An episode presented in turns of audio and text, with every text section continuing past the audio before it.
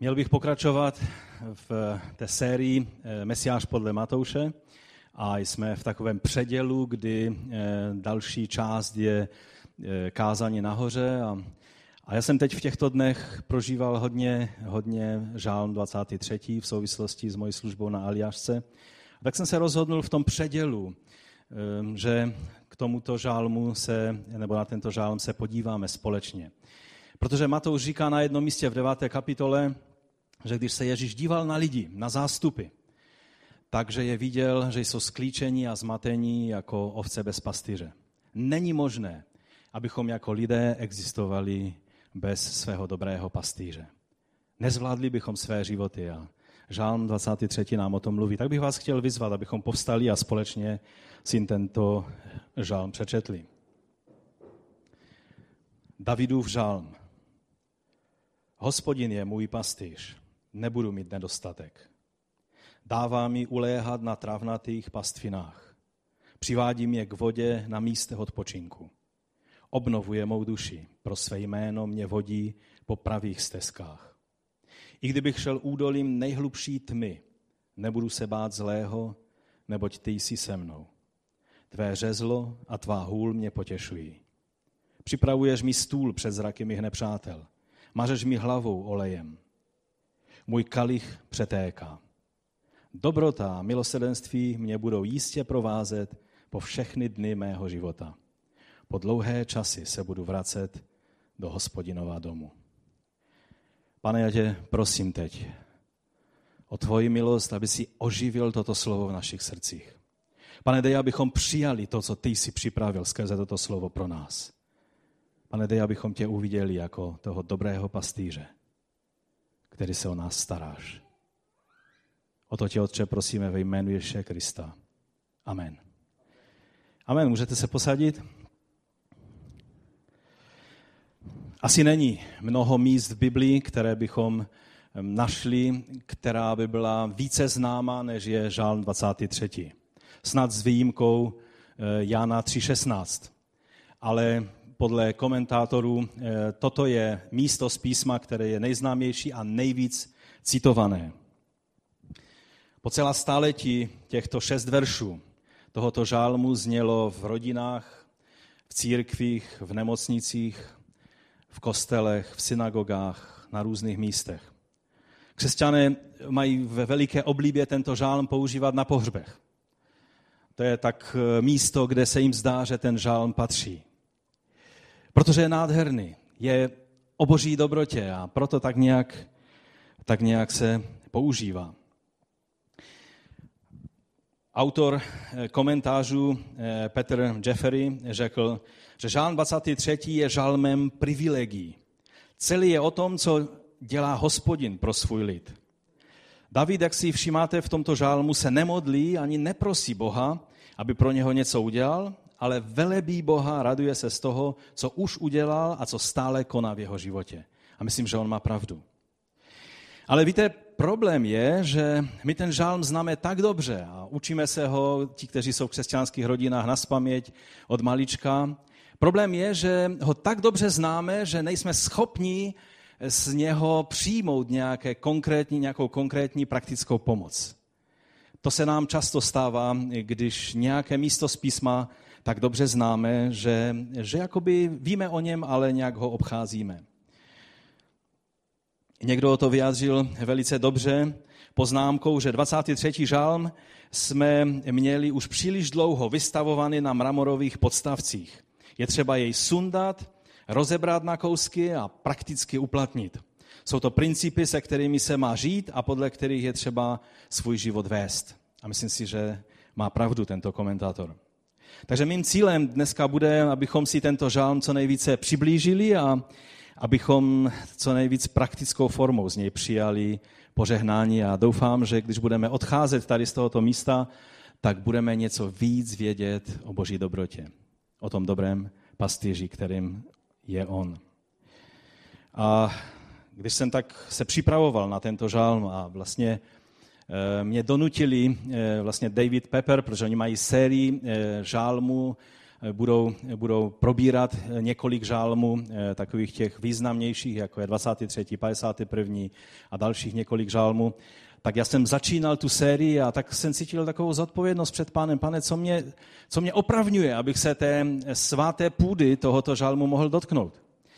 A tak mě povzbuzuje to, že jako služebníci slova máme kázat na každé téma. Každé slovo v Biblii, i žálm 23. je proto, abychom ho přijali. Druhé povzbuzení, nebo takové e, prostě oprávnění je z toho, že už jsem taky který si pátek tady na tomto světě. A ať jako jednotlivec, jako rodina, ale také jako celý sbor, jsme procházeli mnohými situacemi, ve kterých nám Bůh prokázal, že tento žalm je skutečně pravdivý, že platí. No a za třetí, jak jistě víte, tak svoje stádečko oveček taky doma máme na zahradě. Takže, eh, takže nějaké praktické zkušenosti z té pastýřské služby eh, taky sbíráme a, a nevím, jestli, jestli všichni víte nebo ne, ale eh, tak nějak jsem studoval zemědělství kdysi dávno před mnohými lety a víc jak deset let, deset let jsem pracoval v státních plemenářských službách, takže něco o, o zvířatech alespoň trochu, trochu vím. Ale pojďme k tomu žálmu. Hospodin je mým pastýřem, je můj pastýř. Co to, co to znamená, že hospodin je náš pastýř? Znamená to, že potřebujeme přítomnost Boží, jeho vedení, jeho zaopatření a ochranu, tak jako ovce potřebují svého pastýře. To je téma tohoto, tohoto žálmu. Můj první bod je, že nás hospodin vede a že potřebujeme Mesiáše, jako ovce potřebují pastýře. To, že nás vede, je jenom další způsob, jak vyjádřit to, že pastýř je se svým stadem, že je přítomen ve svém stadu.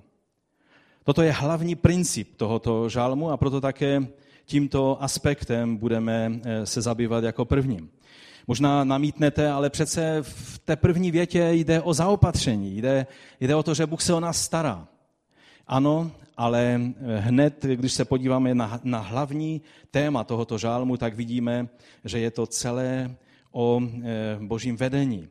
On je eh, pastýř a proto on mi dává uléhat na trávnatých pastvinách. Přivádí mě k vodě na místech odpočinku. Obnovuje mou duši pro své jméno, vodí mě po pravých stezkách. Kdybych šel údolím nejhlubší tmy, nebudu se bát zlého. Proč? Protože neboť ty jsi se mnou. A také hůl a, a tak dále jsou vlastně vyjádřením vedení eh, pastýře, eh, které koná svou přítomnosti. Když se podíváme hned na to první slovo, které tady v tom žalmu je, tak které slovo to je? Hospodin. První slovo eh, tohoto žálmu je, že je to hospodin. Hospodin, který nás vede. Eh, ta první věta, ve eh, které potřebujeme v češtině asi čtyři slova, eh, v hebrejštině jsou jenom dvě slova. Že hospodin je můj pastýř. Je to, je to vyjádření toho, že je to Bůh, který je pastýřem, ale tady je použito slovo nebo osobní jméno Boží, které je to nejintimnější jméno, které ve starém zákoně můžeme najít. Je to jméno Jahve. Je to jméno, které eh, není nějakým generickým, nějakým obecným popisem Boha. I taková slova ve starém zákoně máme, jako třeba slovo El, že? Nebo Elohim. To je e, slovo obecné, které se v určitých místech dá použít i o jiném bohu, než je o bohu Izraele. Ale Jahve je to, je to nejvíc e, důvěrné, intimní pojmenování. On je tím, eh, on je Bohem s námi. On je Immanuel. On je nám na blízku. On je náš Bůh. Eh, s tím jménem Jahve je ve starém zákoně spojeno vždycky nějaké, nějaké jednání boží eh, vůči božímu lidu. Když se podíváte tady, co máme napsáno na těch praporcích, tak je tady Jahve Jerech, hospodin vidí nebo zaopatřuje. Jahve Rafa, hospodin uzdravuje. Jahve Nisi, hospodin je má korouhev, to znamená dává mi vítězství. Jahve Šalom, on je můj, eh, hospodin je pokoj. Jahve eh, Citkenu, on je naše spravedlnost. Jahve Šamsa, on je zde, vždy přítomen, ale taky tam je Jahve Rohy. Hospodin je můj pastýř. Hospodin je můj pastýř. To je to, o čem je tento nádherný žalm.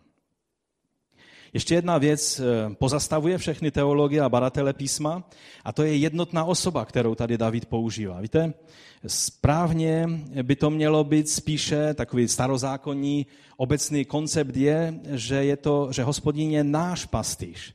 Je pastýř Izraele, je tak pojmenovan mnohokrát na mnoha místech ve starém zákoně. Eh, David klidně mohl říct, slyš o Izraeli, hospodin je náš pastýř. A bylo by to správně, ale on to neříká. Co on říká? Hospodin je můj pastýř. Dělá tady výjimku, aby zdůraznil to, že je zde osobní vztah mezi ním a dobrým pastýřem. Tak je důležité si povšimnout umístění eh, Žálmu 23, kde se v knize Žálmu nachází. A tak samozřejmě před žalmem 23 je žalm 22, že? To je celkem jednoduché, k tomu není třeba příliš dlouho přemýšlet. Ale o čem je 22. žalm? Když byl Ježíš na kříži, tak citoval první větu tohoto žalmu. Bože můj, bože můj, proč mě opustil.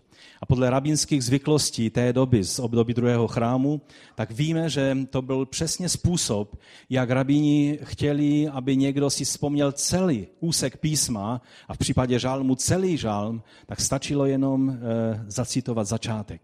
A tím bylo dáno najevo, že tím je myšlena, myšlený celek. Ježíš citoval žálm 22 na kříži, když umíral za nás, za, e, za každého jednoho z nás. Pouze skrze oběť na kříži v žálmu 22 můžeme načerpat všechno požehnání z žálmu 23. Jiná cesta není. Cesta k žálmu 23 ke všem požehnáním vede skrze utrpení našeho pána na kříži v žálmu 22. A pak, když se podíváme na poslední větu žálmu 23, ta nás připravuje k tomu, abychom byli schopni radovat ze slavného a skvělého žálmu 24, který následuje a je to žálm přicházejícího mesiánského království, kde vidíme krále slávy. Čteme tam od sedmého verše. Brány, pozdvihněte své hlavy, věčné vchody, zvedněte se. Vchází král slávy. Kdo to je ten král slávy? Hospodin silný a udatný. Hospodin udatný válečník. Brány, pozdvihněte své hlavy. Věčné vchody, pozdvihněte se. Vchází král slávy. Kdo to je ten král slávy? Hospodin zástupu. On je král slávy. Toto je vyjádření závěru toho mesiánského slavnostního žálmu, radosti z toho, že přichází eh, král Mesiáš. A apoštol Pavel nás nechává, nenechává na pochybách, kdo to je. V 1. Korinským 2.8 říká, tu nikdo z vládců tohoto věku nepoznal, neboť kdyby ji poznali, nebyli by ukřižovali pána slávy. Čili, že vidíme, že apoštol Pavel jednoznačně vidí hospodina 24. žálmu, že je pánem slávy toho eh, vyjádření, o kterém Pavel mluvil. A 24. žálmu, který cituje. Takže mezi křížem 22. žálmu a slávou mesiánského království a příchodu Mesiáše 24. žálmu máme všechna požehnání žálmu 23.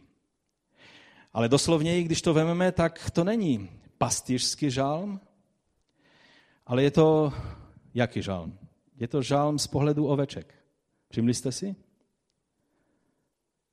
David ten žálm nepíše jako pastýř, ale jako ovce dobrého pastýře. A to je zvláštní role, do které se eh, David eh, tak nějak staví. On jako zkušený pastýř dobře věděl, jak důležité pro každou ovci je, aby měla dobrého pastýře.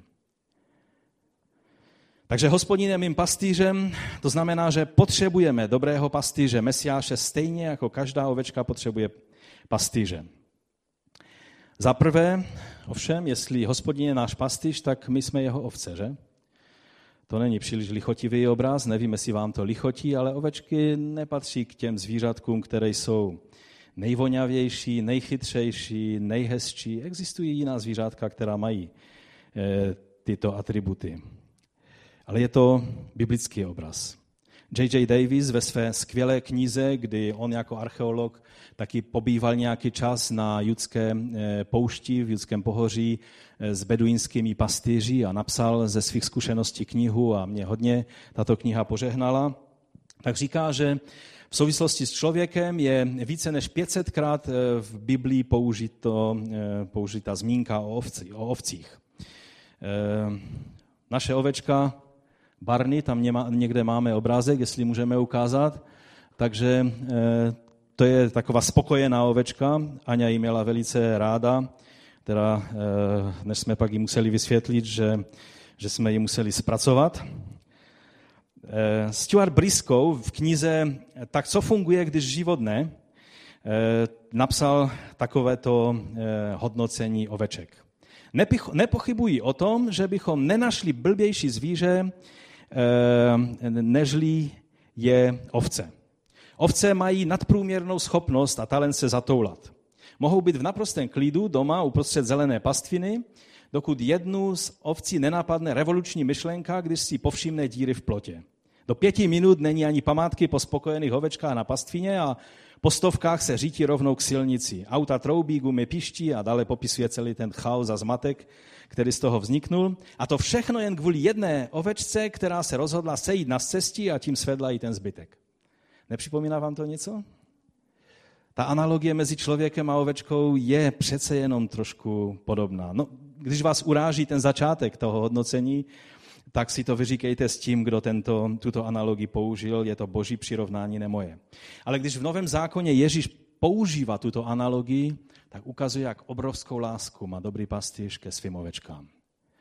Víte, nezáleží, teda záleží, záleží hodně na tom, jaký je pastýř. Jsou i špatní pastýři.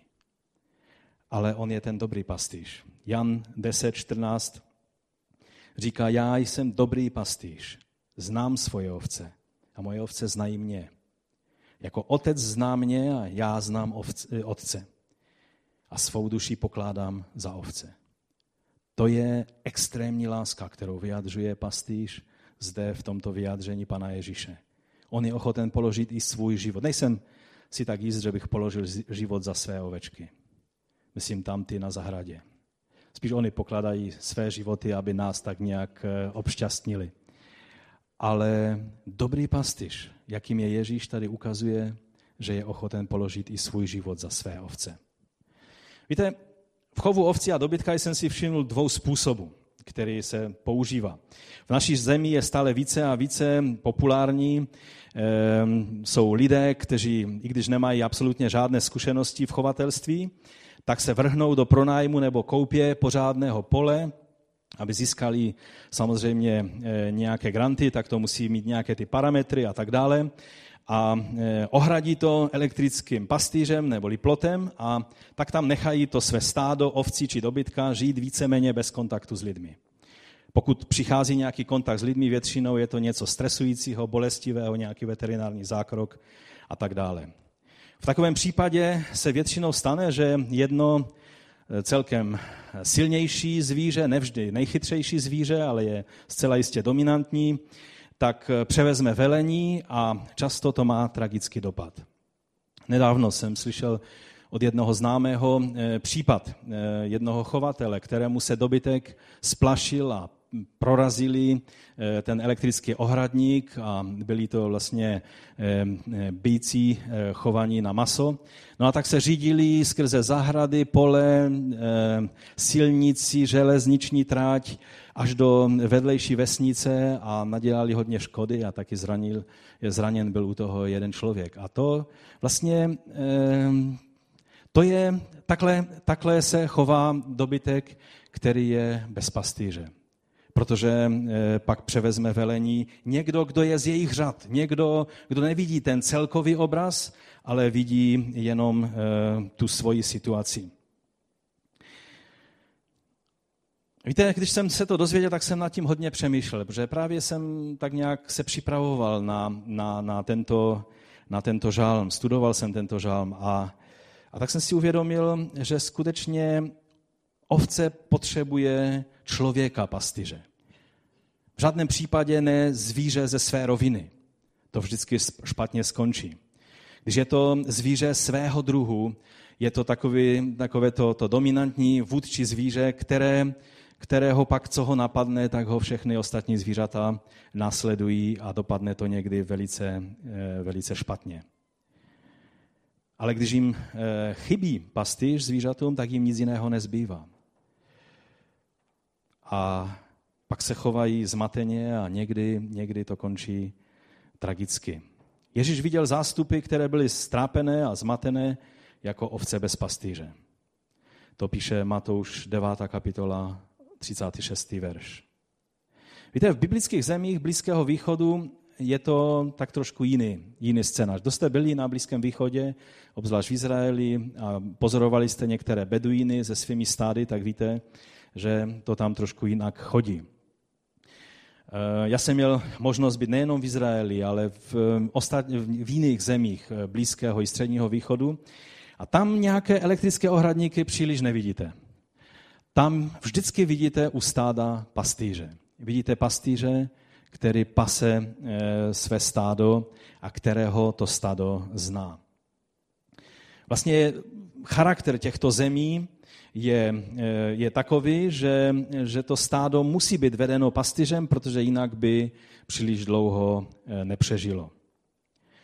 Nepotřebujeme, aby nás vedl nějaký chytrý člověk, aby nám nějaké lidské systémy a náhledy eh, dával to, co potřebujeme, protože často to pak končí, že slepý vede slepého, jak řekl pan Ježíš. To, co potřebujeme, je mít pastýře, který je vyššího řádu, než jsme my, který je nad námi, který je Bůh mezi námi, Immanuel. To je ten dobrý pastýř. Tehdy jedině fungujeme správně. On je jediný, který vidí celý plán. On vidí a rozumí eh, věcem, které my nejsme schopni si uvědomit a vidět. My to vidíme ze spodu, nevidíme celkový obraz, ten vidí jenom on. On je ten, který ví, kde je travnatá pastva a klidné místo u vody. No a jak jsem mu řekl, eh, máme štěstí, že máme dobrého pastýře, protože ne každý pastýř je dobrý. Proto musí existovat zákony a já jsem celkem za ty zákony vděčný, že existuje zákon na ochranu zvířat, kdy vlastně kdo týra zvířata, tak eh, má být eh, potrestán. Protože někteří pastýři a chovatele se nechovají ke svým zvířatům tak, jak to stvořitel naplánoval, jak to ten dobrý pastýř naplánoval. A my máme ovšem to štěstí, že náš pastýř je dobrý pastýř, který se o nás stará dobře. Amen? Samozřejmě tady je třeba poznámku říct, že eh, naším pastýřem je, je Mesiáš, je pán. Ale on si používá eh, i ty eh, pastýře, kteří pracují pod ním, pod jeho vedením. Eh, samozřejmě, eh, když někdo říká, mě vede pán Ježíš a nikého nepotřebuju, nepotřebuju starší ve sboru, nepotřebuju pastora ve sboru a tak dále, tak samozřejmě je to nesmysl, protože Bůh si vždycky používá lidi. Ale je rozdíl, jestli ti, kteří nás vedou, jestli eh, znají hlas toho pastýře, všech pastýřů, a jestli to vedení provázejí skrze vedení Ducha Svatého, to znamená přítomnost toho pastýře, anebo je to skrze lidské nápady, a vynálezy a to všechno. První Petrova, eh, pátá kapitola říká, paste boží stádo, které je u vás, dohlížejte na ně ne z donucení, ale dobrovolně, podle Boha, ne z nízké zjištnosti, ale ochotně. Ne jako páni nad svým podílem, ale jako ti, kteří se svému stádu stávají vzorem. A když se ukáže nejvyšší pastýř, to je ten, v jeho službách pracujeme. On rozhoduje o tom, kam se půjde a co se bude dělat. Naše dobré a chytré nápady e, jsou jenom z té, roviny, z té roviny těch oveček. E, když se ukáže nejvyšší pastýř, dostanete nevadnoucí věnec slávy. No a můj druhý bod je, že hospodin nás zaopatřuje. Nemám nedostatek. Bible 21 říká, nic mi neschází. Cítíte, cítíte se takto? Často to říkáme jenom vírou, protože okolnosti nám ukazují opak. První věc ovšem, na kterou bych chtěl poukázat, je eh, v této souvislosti, že nám náš božský pastýř dává odpočinek. Dává mi uléhat na travnatých pastvinách. Přivádí mě k vodě na místech odpočinku. Proč je to tady zdůrazněno? Je to tak zajímavé, že zrovna tím začíná eh, David. Možná bychom čekali, že začne nějakou akcí ze strany oveček nebo pastýře a on tady začíná odpočinkem. To nám má připomenout, že náš křesťanský život začíná z pozice odpočinutí v Kristu. Není možné žít jinak náš život s pánem jedině z pozice odpočinutí. To je ten správný vychozí bod, to je ta správná platforma, kde máme začít. Když se podíváme na stvoření, tak, tak je tam ten princip znovu. Když vezmeme příběh stvoření, jak je popsaný v Biblii, tak eh, vidíme Adama, že byl stvořen ve kterém dni? V šestém dní, že? A tak byl stvořen určitě plný síly, energie a nebyl tak eh, ospalý a unavený jak já po třech dnech cesty, že jsem se večer včera vrátil a teď, teď zrovna je půlnoc, takže jsem takový zmatený trošku. Ale Adam byl plný energie a síly a, a bylo mu oznámeno a teď je den odpočinku. Z pozice odpočinutí, odpočinutí pak vstoupil do dalšího týdne, ve kterém pracoval. A toto je princip, který se líne celou Bibli. Můžeme vidět tento princip všude. Druhou věc, kterou nás, náš pastýř zaopatřuje, jsou samozřejmě zelené pastviny. Že? To je to, to nejznámější, jedno z nejznámějších, co tady v tomto žálmu máme. Je, zaopatření Boží je jedním z častých témat, eh, které pán Ježíš používal. Říká nám, že se nemáme strachovat starostmi tohoto života, protože máme nebeského Otce, našeho Pána, který je dobrým pastýřem. Matouš 6.25 říká, proto vám pravím, nedělejte si starosti o svůj život. O to, co budete jíst, co budete pít, ani o své tělo, ani o to, co si obléknete. Není život víc než pokrm a tělo víc než oděv? Pohleďte na nebeské ptáky. Nesejí, nežnou, ani nezhromažďují do stodou a váš nebeský Otec je živý. Což vy nejste o mnoho cenější než oni? A v racionálním mozku se ozývá, Teď to je naprostá hloupost. Kdy to tak nemůže fungovat. Když by někdo se spolehnul na to, že se Bůh o mě stará a čekal, že mu spadne pečený holub e, do úst, tak žádní holubí nepadají. Nebo vám někdy padají? Mně moc ne. Naposledy, co padali, ne pečení sice, ale, ale ptáci eh, jako jídlo, to byl Izrael na poušti, že? Když reptali a chtěli maso, no tak dostali maso. Ale Takhle přece to nefunguje. Jak tomu máme rozumět? Řekneš si, ve své situaci to vůbec takhle nevidím. Neprožívám to takhle. A proto je důležité, abychom pochopili ty principy, které nám tady David ukazuje.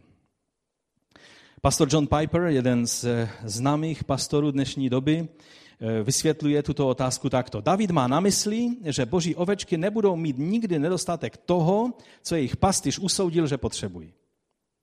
Víte, to, co, pas, co ovečky mají, je vždycky jen to, co jim poskytne pastýř. Když začnou sami experimentovat, dostanou se do problému. A proto je dobré se spolehnout na to, co se rozhodnul pastýř, že potřebujeme. Jsme závislí na něm. Ale tady si musíme vysvětlit jedno velice časté eh, nedorozumění v chápaní toho, co znamená, eh, že nás nechává uléhat na zelených pastvinách.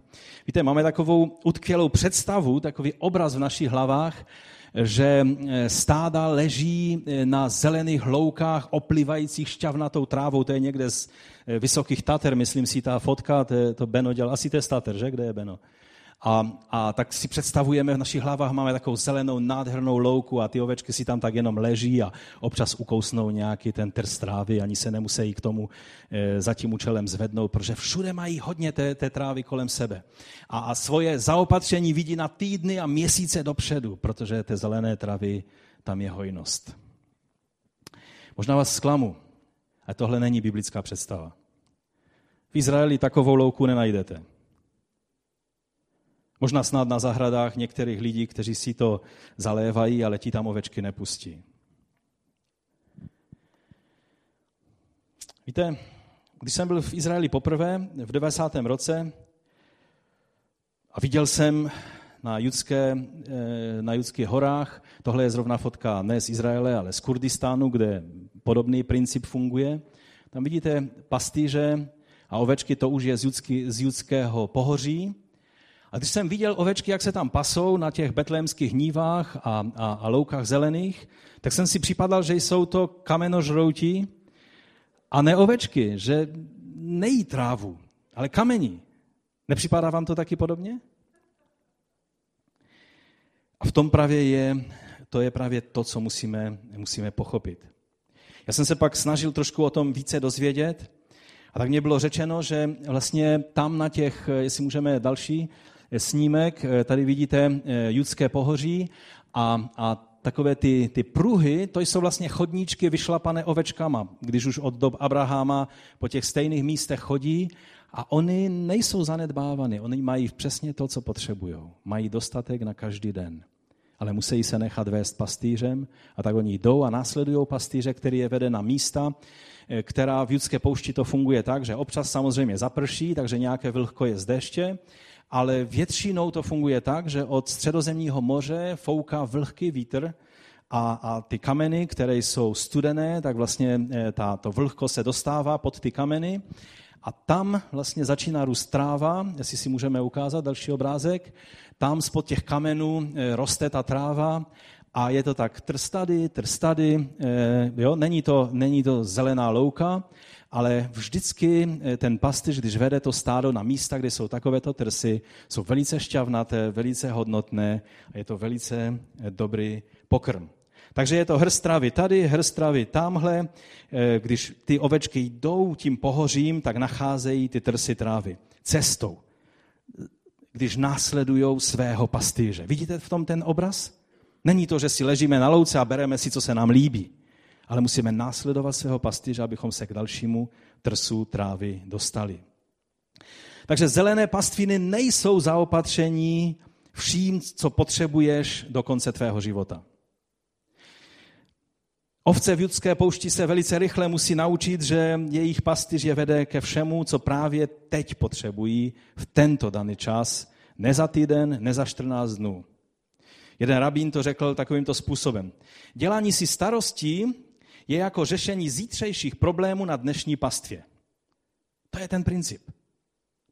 Pan Ježíš to řekl v 6. kapitole v 34. verši, nedělejte si starosti kvůli zítřku, nebo zítřek bude mít své vlastní starosti.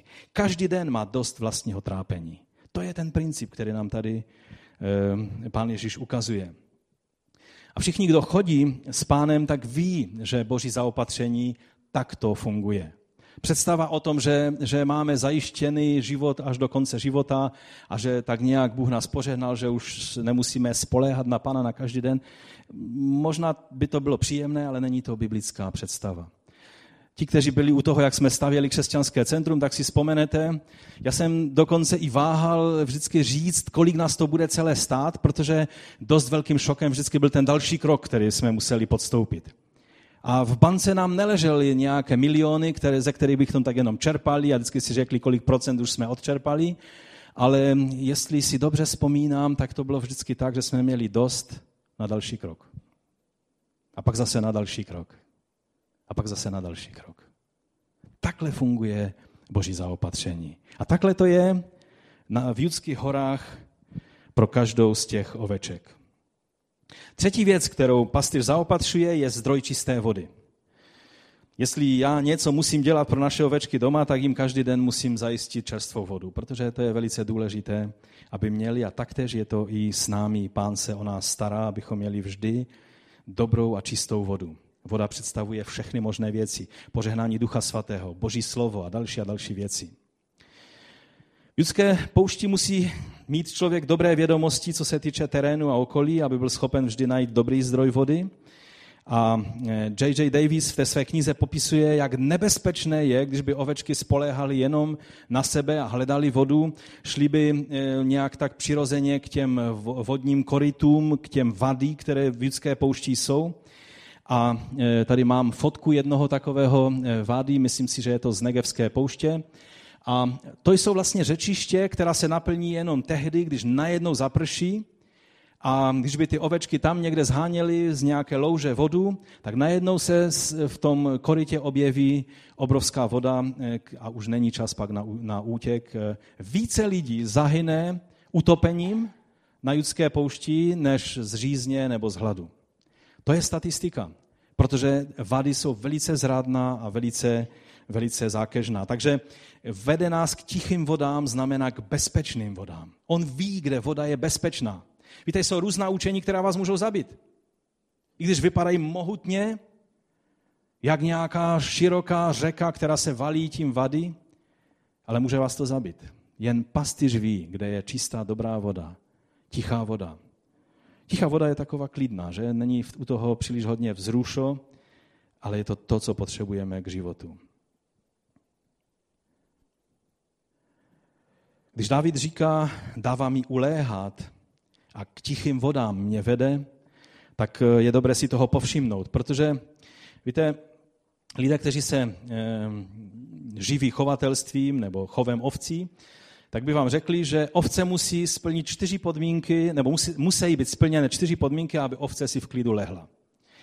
A e, Filip Keller, který napsal skvělou knihu, která je známa i v češtině o chovu ovcí, to je, myslím, kanadský pastor, a on se zabýval dlouhá léta chovem ovcí, tak říká, že musí být čtyři podmínky e, naplněné, aby ovce si v klidu lehla. Za prvé, nesmí mít z něčeho strach. Pokud ovce má strach, je ve stresu, tak si nelehne. A mohu potvrdit, že to i z toho našeho malého experimentu s našimi ovečkami takhle funguje. Za druhé, nesmí otravovat mouchy nebo jiní paraziti. Vždycky poznáme, když jsou nějaké, nějaké mouchy, které obtěžují eh, naše ovečky, protože oni právě stojí, mají schelené hlavy a jsou celé z toho nervózní.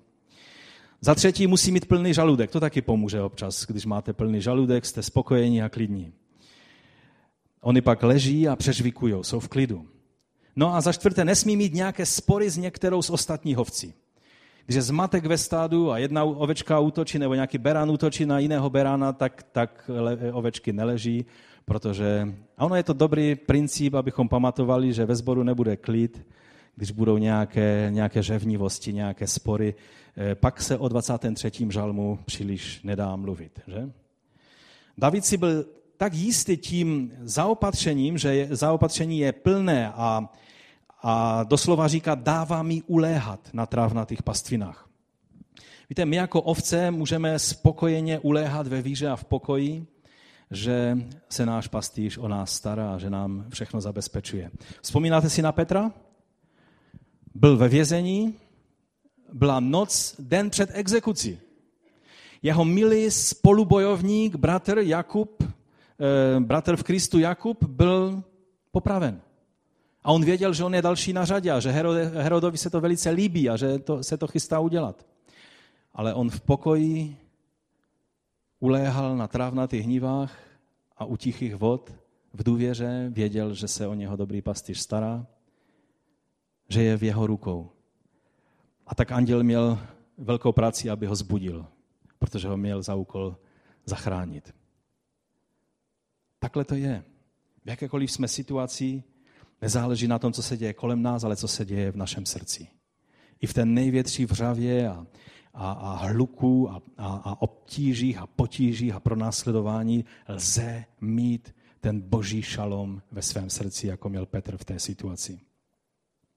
Víte, není to myšleno tak, že musíme lehnout, protože nám to boží slovo přikazuje. Jsou takový křesťané, kteří dělají jenom to, co je přikázáno je řečeno, že mám ulehnout na, tráv, na, na zelené trávě, tak ulehnu, i když se mi ležet nechce. Co takový křesťané? Mám se smát, tak se budu smát. Je to, je to svatý smích, tak se budu smát, ať se mi chce smát nebo ne, protože duch svatý způsobí, že se budu smát. Tak ha, ha, ha. Že? Přinejmenším je to přitroublé. Pravda je taková, že nejsme psi. Když řeknete svému psovi, tak lehneš nebo ne, tak on si buď lehne nebo ne, že? Ale poslušný pes, když mu řeknete lehni, tak si lehne. Um, zkuste to s ovcí. Nefunguje to. Ovšem, když ovce má splněné ty všechny věci, o kterých jsme mluvili, ona si lehne a spokojeně přežvikuje. A v tom to je. Když objevíš, co máš v pánu, můžeš spokojeně ulehnout. Ne, musím lehnout, protože je to příkaz Boží. Kdo to takhle dělá, nepochopil vůbec, o čem je život v našem pánu.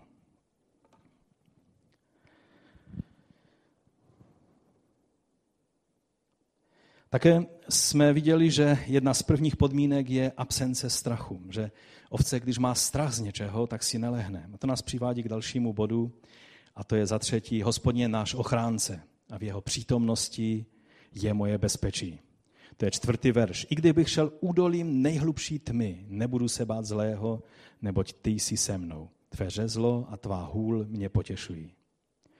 Všimněte si, že tady David neřekl, nepotká mě nic zlého.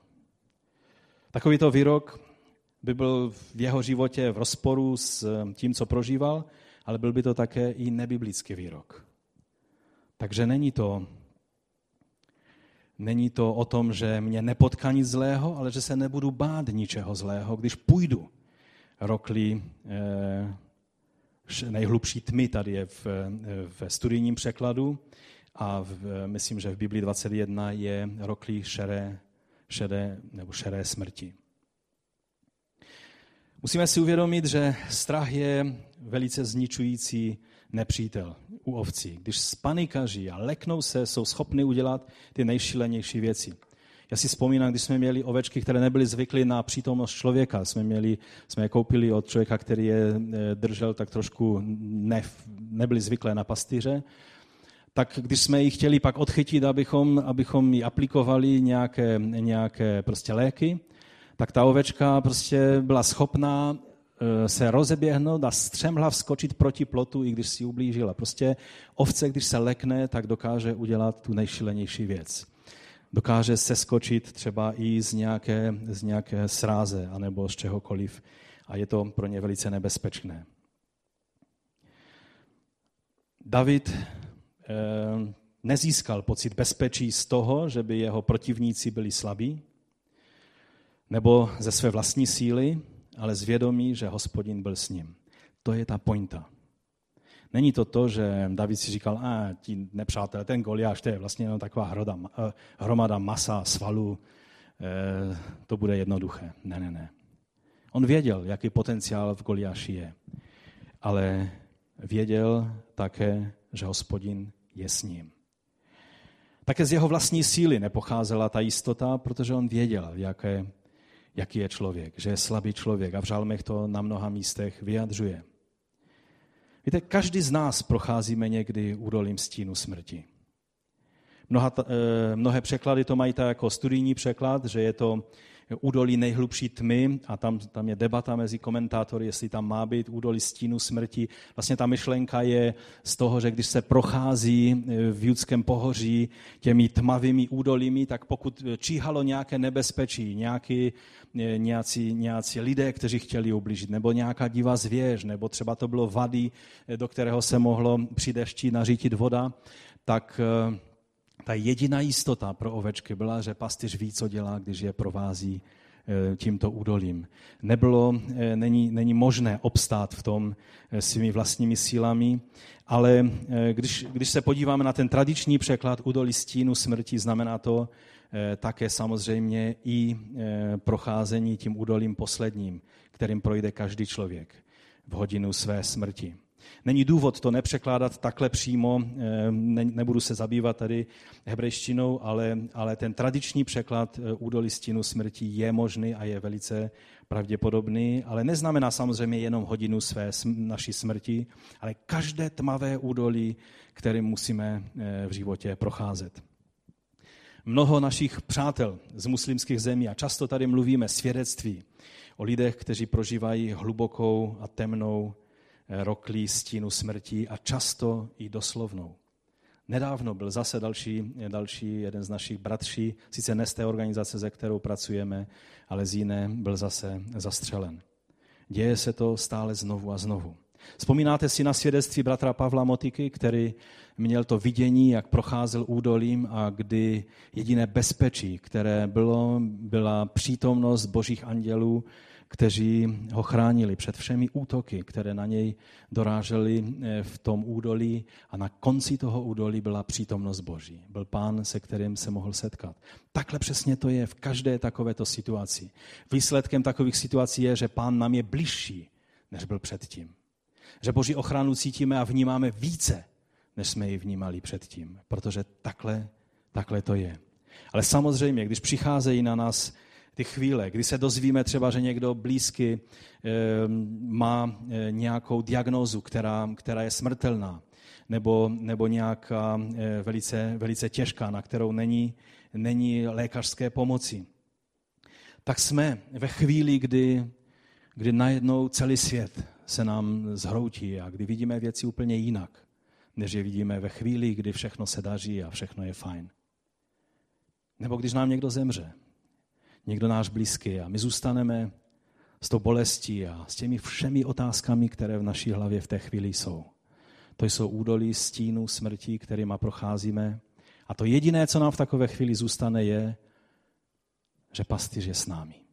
Nemáme vysvětlení na ty věci, nemáme, nemáme nějakou útěchu, že možná, možná to všechno skončí jinak, někdy to skončí jinak díky pánu, někdy to skončí špatně. Ale tu jistotu, kterou máme, je, že on je s námi. A ta dobrá zpráva z toho je, že tady je řeč o procházení údolím stínu smrti. To znamená, že to není, že na konec naší cesty je ve údolí stínu smrti. Pouze jim procházíme. Přijde konec. Dokonce i po smrti přichází sláva setkání s pánem na druhé straně nebes.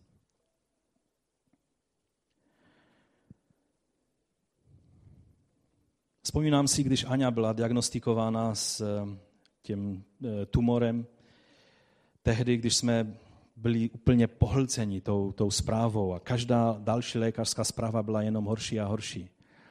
Tehdy si vzpomínám, že jsme otevřeli s Felicí knihu žálmu a četli jsme si žálmy, včetně 23. A najednou tyto žálmy mluvily úplně jinak. Najednou to bylo téměř fyzicky, já, já to neumím jinak popsat, téměř fyzicky tyto žálmy se staly duchovním pokrmem. Kdy člověk, když, když ráno si byl z, úplně zhroucený, se zbudil a uvědomil si znovu tu realitu, co, co se asi může dít a bude dít, a otevřel si žálmy a začal si je číst a najednou si cítil, jak Bůh buduje skrze toto slovo tvé nitro. Toto je pokrm, který nám Bůh dává do těchto chvíl.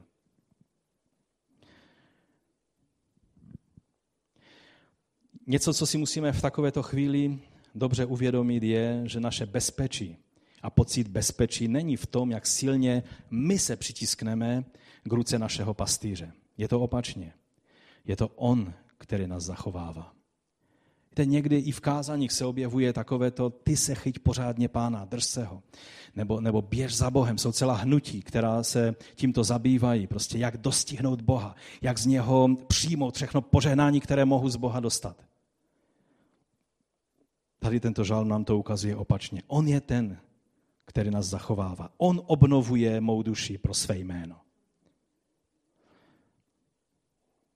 Mnozí odborníci na chov ovcí, a to se přiznám, že jsme ještě nezažili, ale takých máme jenom pár, že? Eh, vám řeknou, že někdy se stává, hlavně když ovce má velké, eh, velkou vlnu, anebo je, je březí, že se je tam nějaký dolík a ona, když ulehne, tak se převrátí na hřbet a zůstane s nohama eh, ve vzduchu a zůstane takhle a není schopná se postavit na své nohy. A když je to na Blízkém východě a je horko, tak vlastně je to otázka hodin, kdy ta ovce už eh, jako eh, zahyne, protože nebude schopna, protože se začínají sbírat plyny a všechno možné a prostě není schopna přežít.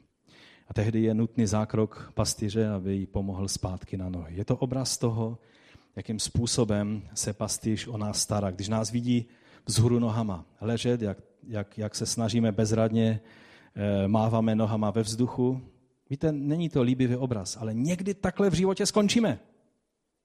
Když si nejsme schopni pomoct a jsme s nohama ve vzduchu. A pak přichází pastýř a pomáhá nám.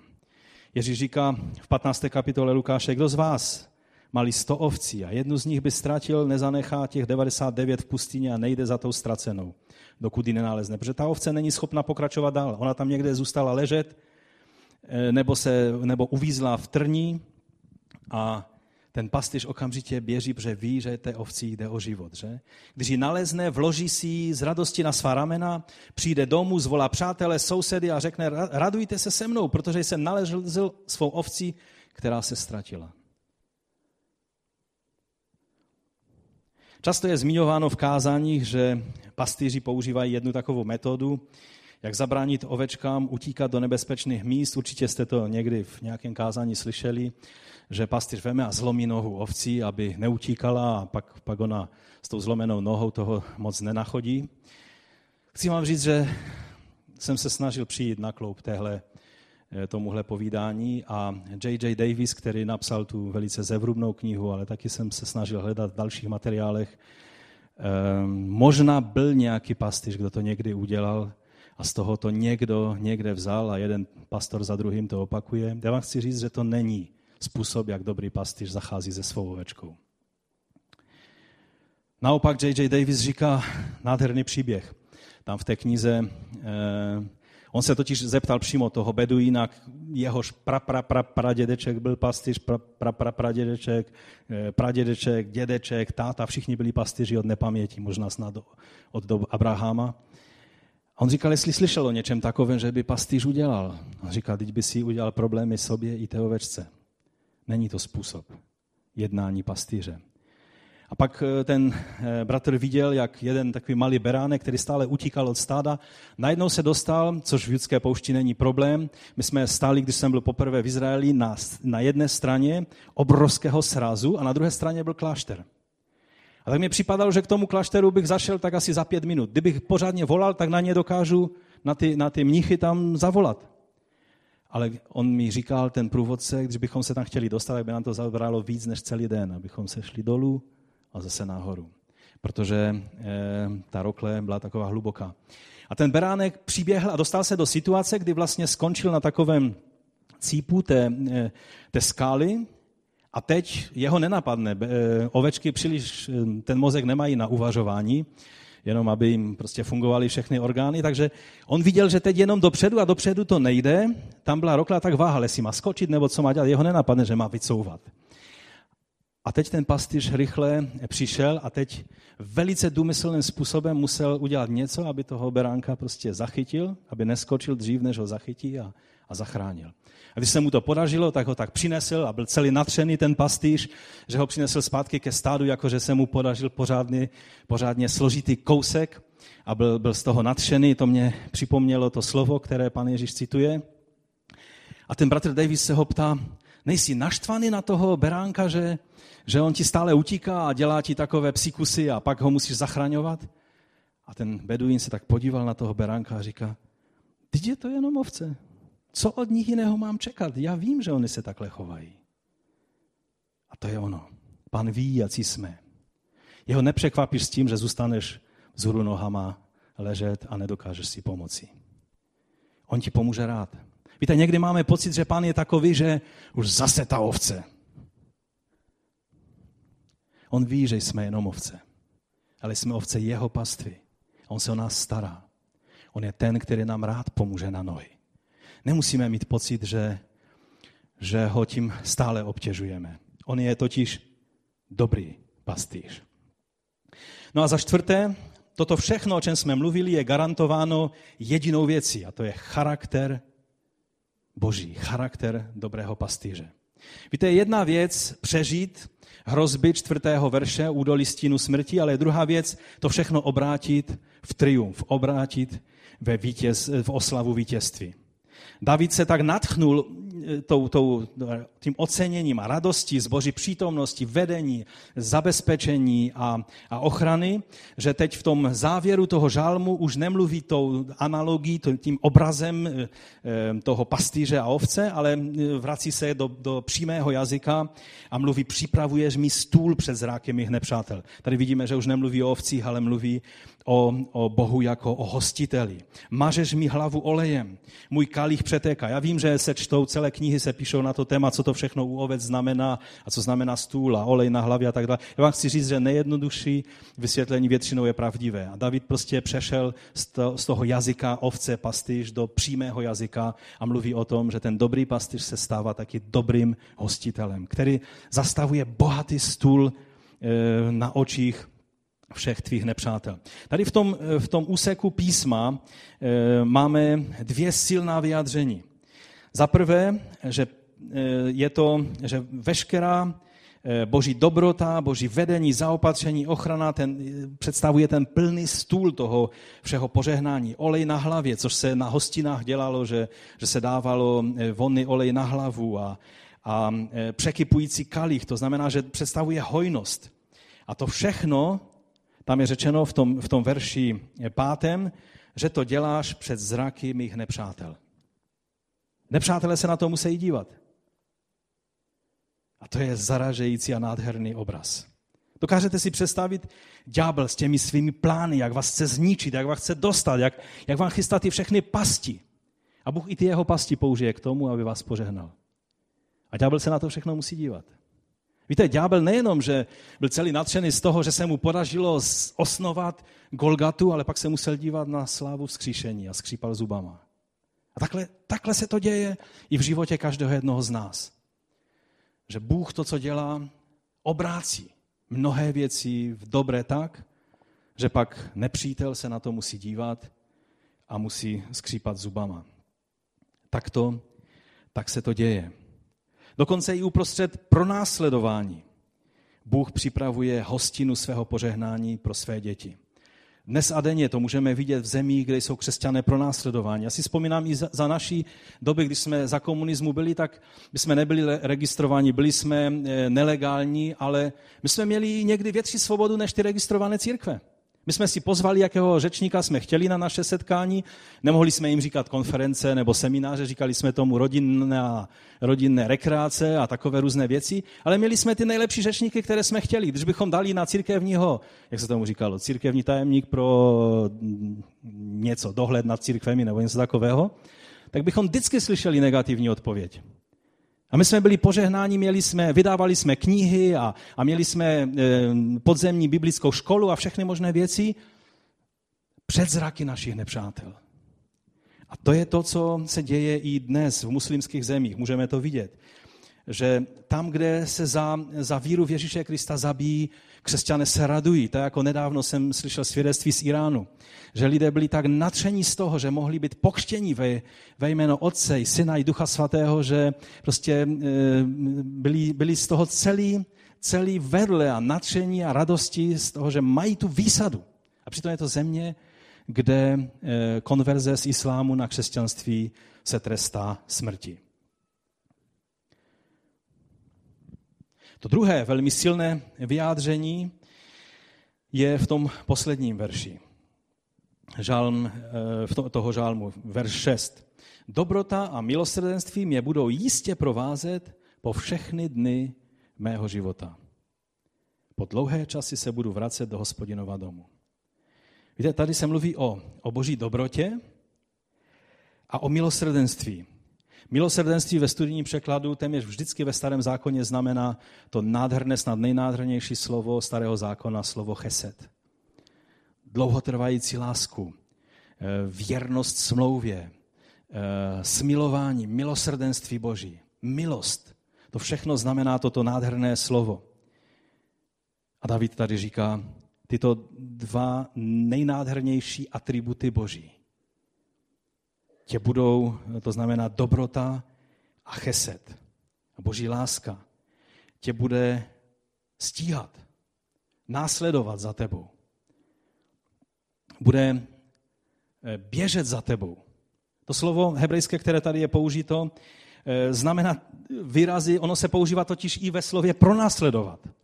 Když, když v hebrejštině se chce říct, že ten a ten pronásledoval toho druhého, tak se použije to slovo rada, to stejné slovo, které tady je použito.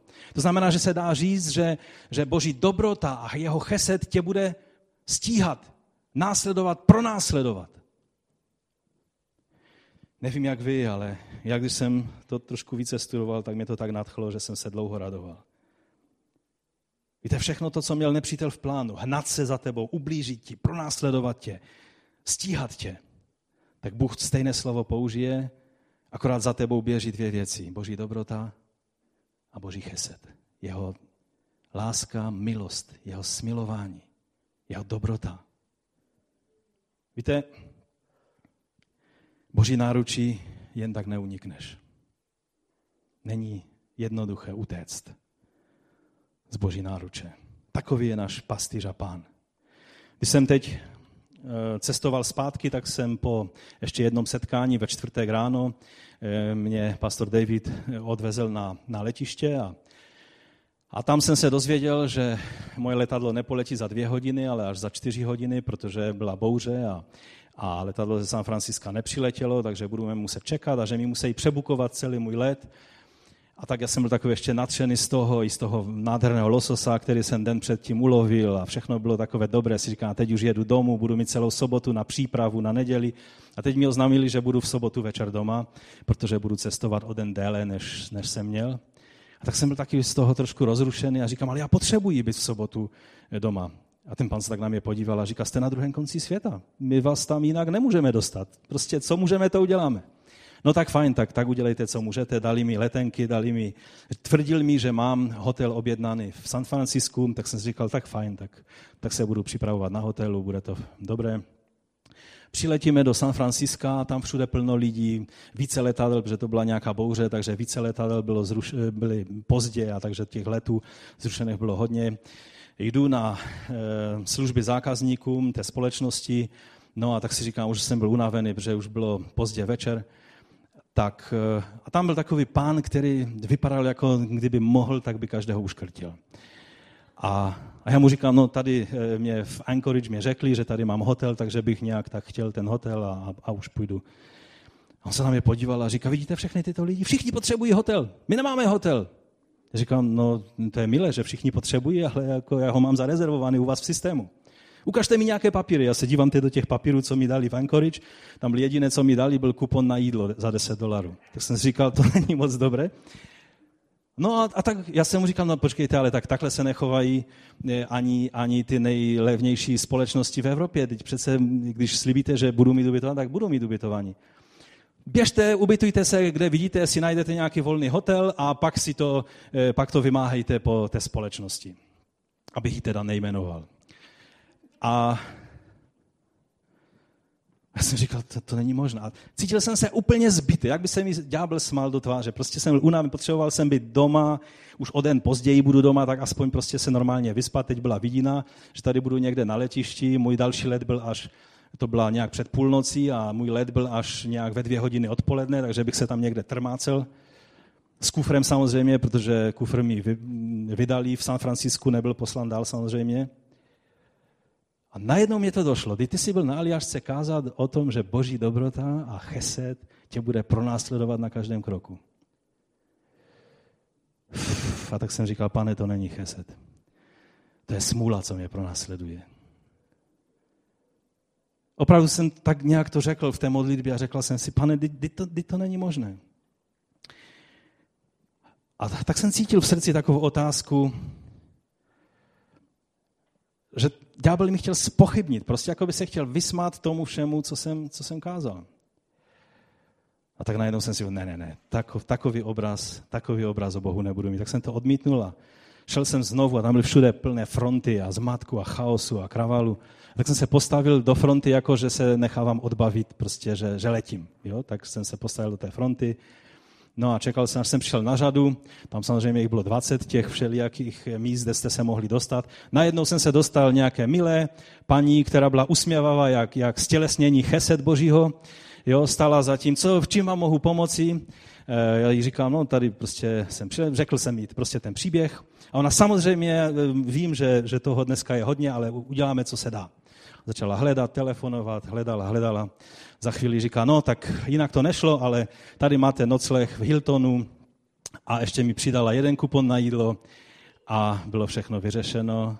A jak jsem se otočil, když jsem jí poděkal, otočil jsem, tak jsem měl halušku v krku, protože najednou jsem si uvědomil, že mi Bůh řekl, že takhle to je.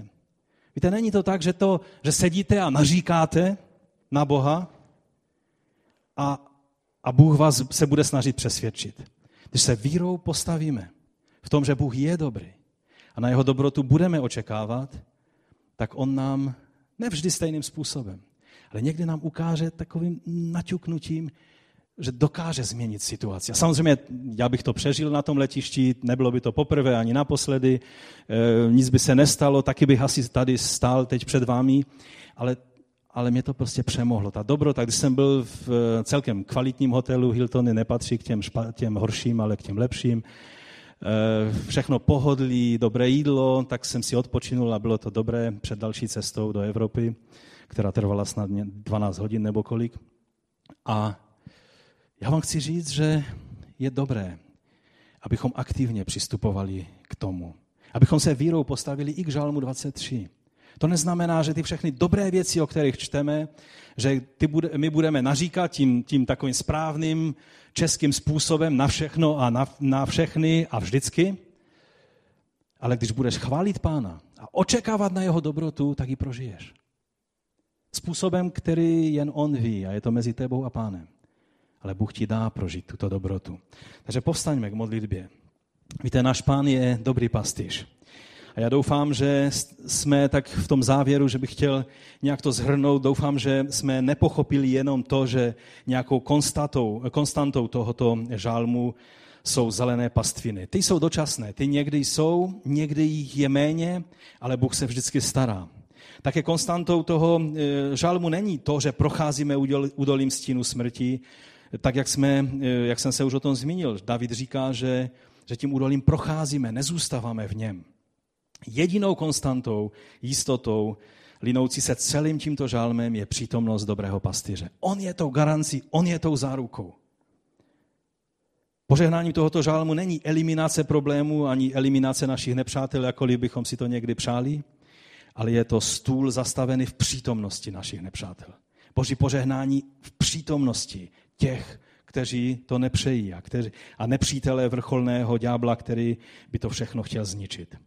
Obecenství s naším pastyřem je to, co je tím největším požehnáním tohoto žálmu. Uprostřed všech zkoušek a výzev, kterým čelíme, zdrojem skutečné naší radosti a pomoci je vztah s naším pastýřem, který nás vede, zaopatřuje, chrání svou vlastní přítomnosti. A já tě, pane, prosím dnes o jednu věc. Dej nám prožít v praxi na každý den tento žálm tak jak si mi tím takovým zábleskem toho pohledu na to, že ty dokážeš změnit situaci v okamžiku, ukázali na tom, na tom letišti v San Francisku. Já ti děkuji, pane, že, že takový ty jsi a že to není jenom v takových těch banálních situacích, ale někdy i v těch velice vážných situacích našeho života. Já ti děkuji za každou situaci, kterou, které se dotkneš a ukážeš nám, že jsi přítomen uprostřed těch všech údolí stínu smrti, kterými někdy musíme procházet. Já tě prosím za všechny ty naše bratři a sestry, o kterých víme, kteří jsou ve vězení, kteří trpí pro tvé jméno. Pane, budím, budím blízky, obzvlášť blízky v této chvíli, v těchto dnech, pane. Já tě prosím za ty, kteří jsou tady v tomto sboru, kteří prožívají různé zmatky a otazníky. Pane, ty sám se jim ukáž jako dobrý pastýř. My tě chválíme za to, že právě takový jsi. My tě velebíme a vyvyšujeme tvé jméno, protože ty jsi dobrý pastýř. A protože jsi s námi, tak se nebudeme bát zlého. Ve jménu Ježíše Krista. Amen. Ať vás pán požehná.